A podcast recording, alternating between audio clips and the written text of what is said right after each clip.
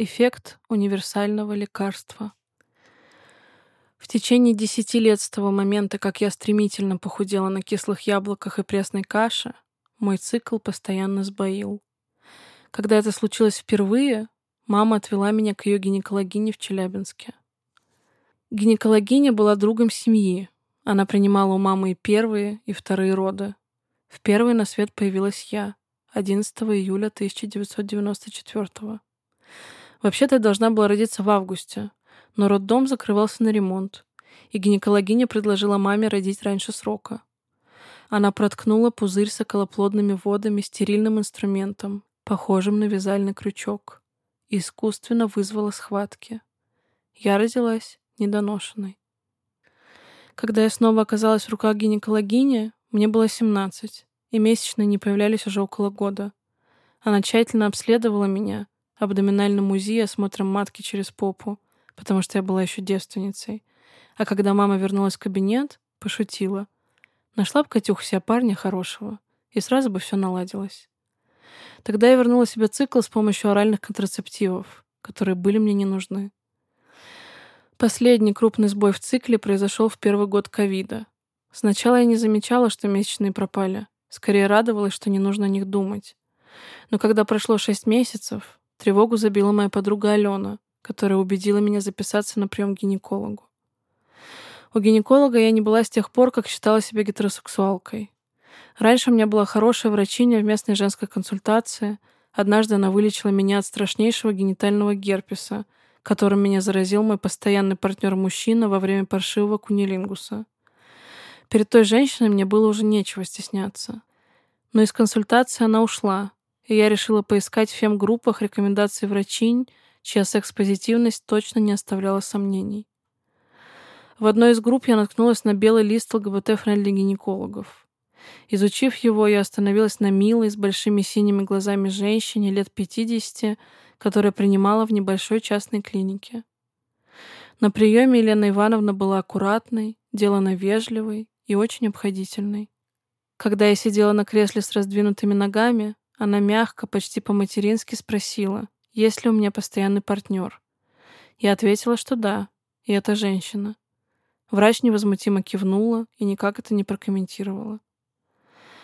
После того, как я прошла все необходимые первичные обследования, Елена Ивановна объявила мне, что матка у меня в прекрасном состоянии, яичники здоровее некуда, фолликулы созревают как надо, Гинекологиня попросила меня встать на весы, которые стояли рядом с ее письменным столом.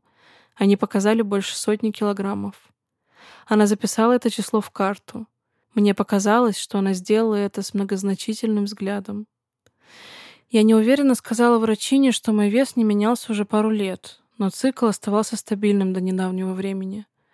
Она ответила, что это ничего не значит, и указала на стрии на руках которые якобы являлись свидетельством гормонального сбоя. До этого я думала, что стрии — это лишь особенность кожи. Впервые они появились у меня еще лет в девять, когда начала расти грудь. Глядя на обеспокоенное лицо Елены Ивановны и слушая ее вкрадчивый голос, я чувствовала, как лицо загорается от стыда. Мне стало неловко, что я сама не догадалась о корне проблемы, и так невозмутимо пришла на прием, словно обычная худая девушка, хотя разгадка всех моих жизненных неурядиц скрылась прямо в зеркале. Я рассказала врачине всю мою историю диет, добавив, что последние годы худеть у меня уже не получалось. Да я и не очень хотела. Мой голос вдруг стал тонким и неровным. Гинекологиня смотрела на меня внимательно, не перебивая. Но я понимала, что она меня уже не слушает. Приговор был вынесен. Похудение — обязательная часть лечения и у нас все получится.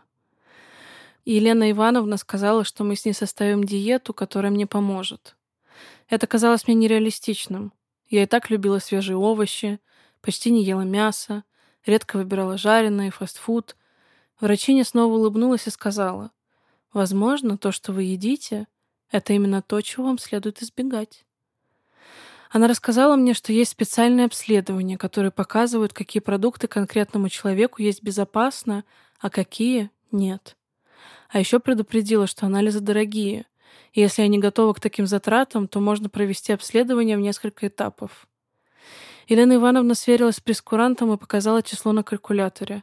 80 тысяч. Суммы на моем сберегательном счете было достаточно, чтобы это оплатить, и я согласилась. Елена Ивановна сообщила мне, что анализы сложные, поэтому придут только через две недели. Она назначила мне прием ровно через 14 дней, а пока предложила начать готовиться к лечебной диете. «Катя, что вы любите есть больше всего в мире?» — спросила она. Я задумалась. Сказала, что не знаю. «А чего бы вам было сложнее всего отказаться?» «От сыра и кофе», — ответила я. «Тогда поступим так. Можете есть сыр и пить кофе, сколько вам вздумается. В остальном же мы с вами ограничим жирное, соленое и сладкое. Питайтесь салатами. Айсберг, помидор, огурец, тунец, яйцо». Я кивнула, аккуратно сложила листочек с рекомендациями, положила его в рюкзак и вышла из кабинета. На улице я записала Алене голосовое на 10 минут. Она была беспокоена, что мне пришлось отдать столько денег и не очень понимала, за что, но я поспешила ее успокоить. Я сказала, мой врач знает, что делает. Следующие две недели я не ела почти ничего, кроме салатов. Сахар я сторонилась, масло ограничила, к плите не подходила. Когда я снова вернулась в кабинет Елены Ивановны через две недели, весы показали на 6 килограммов меньше. Она похвалила меня и принялась расшифровывать результаты анализов. Ту их часть, что касалась гинекологии, Елена Ивановна пролистала очень быстро. Она сказала, «Там все хорошо, как я и думала». В расширенном анализе крови обнаружился критический дефицит витамина D. Елена Ивановна пообещала, что выпишет мне витамины, а еще порекомендовала в экстренном порядке сделать укол прямо в больнице. Все это заняло минуты три. Следом гинекологиня достала из папки странную табличку с несколькими разделами. Она объяснила мне, что один из тестов — это специальное исследование, которое показало, какие продукты мой организм переваривать не может. Из-за того, что я много лет их ем, кишечник воспаляется. Вот, видите зашкаливающий показатель в графе «Прочее»? Я опустила глаза и увидела строку под названием «Кандида». Так я узнала, что мне больше нельзя есть курицу, кролика, творог, молоко, йогурт, брынзу, швейцарский сыр, сливочное масло, сыр чеддер, груши, дыни, сливы, арбузы, апельсины, виноград, финики, бананы, персики, чернику, голубику, яблоки, грейпфруты, клубнику, ананас, киви, свеклу, картофель, морковь, помидоры, зеленый перец, маш, чеснок, сельдерей, чечевицу, перловку, пшеницу, рожь, белый рис, овес, гречку, кукурузу, мед, тростниковый сахар, кофе, табак, черный перец, корицу, грибы, дрожжи, перец чили, горчицу. Я смотрела на этот список и не видела его.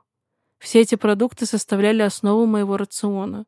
Все это время я пичкала свое тело тем, что ему нельзя. От этой мысли было стыдно, и я плохо помню, что говорила мне Елена Ивановна дальше. Внутри себя я уже приняла неизбежное. И когда женщина пыталась спокойно убедить меня, что худеть не так уж сложно, я сказала ей, «Я это умею».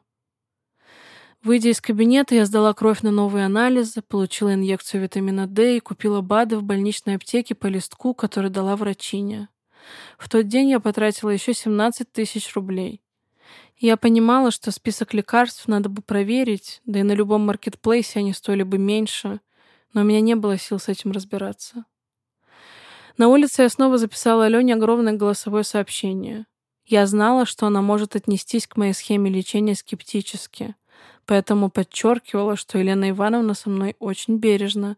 Она, оказывается, нутрициолог и точно знает, как мне помочь. Подруга стала злиться с самых первых секунд моего рассказа. Она не понимала, почему врачиня вдруг забыла про изначальную цель обследования налаживание цикла и заставляет меня худеть. Но когда Алена дошла до той части моего сообщения, где я говорю про воспаление кишечника, сомнений у нее не осталось, и она вынесла неутешительный вердикт. Я приехала домой и стала искать отзывы на эту клинику в интернете. Довольно быстро я выяснила, что у лаборатории, которая делает тесты на непереносимость разных продуктов, сплошь красные отзывы, а существует она только в России потому что больше лицензию на такие исследования нигде не дают. Я читала одно разоблачение за другим, в том числе от людей, которые пытались следовать рекомендациям этой таблички и действительно худели. Только тогда до меня дошло, что если исключить из рациона половину доступной тебе еды, ты похудеешь в любом случае. А раздача красных, желтых и зеленых маркеров продуктам происходила случайным образом. Алена наказала мне больше никогда не возвращаться в ту клинику. И я действительно не вернулась. Хотя сотрудники так и не отдали мне еще один нутрициологический анализ. Я позвонила им и попросила направить результаты по телефону, но мне сказали, что они хранятся в личном кабинете Елены Ивановны, и чтобы их получить, я должна прийти к ней на консультацию еще раз. Я потеряла очень много денег, которые зарабатывала бессонным трудом и ежедневным написанием двух-трех больших текстов в течение нескольких месяцев. Но мне было уже все равно. Я просто была счастлива, что все это казалось обманом. Больше всего мне было стыдно за свою глупость. В школе я обожала биологию и до сих пор хорошо в ней разбираюсь. Всегда беру на себя обязанности по лечению болезней в нашей соли семье. Но в том кабинете рациональная часть моего сознания отключилась. Я снова поверила, что причина всех моих бед в растяжках на руках и толстых ногах.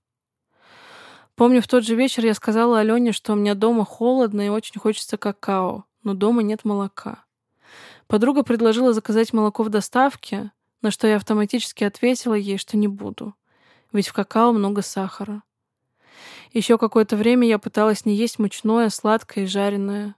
Потом я пропила курс витамина D, и мои месячные вернулись недели через две. Позже я узнала, что критический дефицит этого вещества может приводить к аминореи. Примерно через полгода я нашла еще одну гинекологиню в обычном медицинском центре, чтобы все-таки выяснить, почему у меня пропадали месячные. Та ни слова не сказала о моем весе и объяснила, что у меня полифолликулярные яичники. При таком диагнозе сбои в цикле считаются нормой. Она прописала мне поддерживающие препараты, которые я пила пару месяцев, и месячные стали регулярными. С тех пор сбоев в цикле у меня не случалось.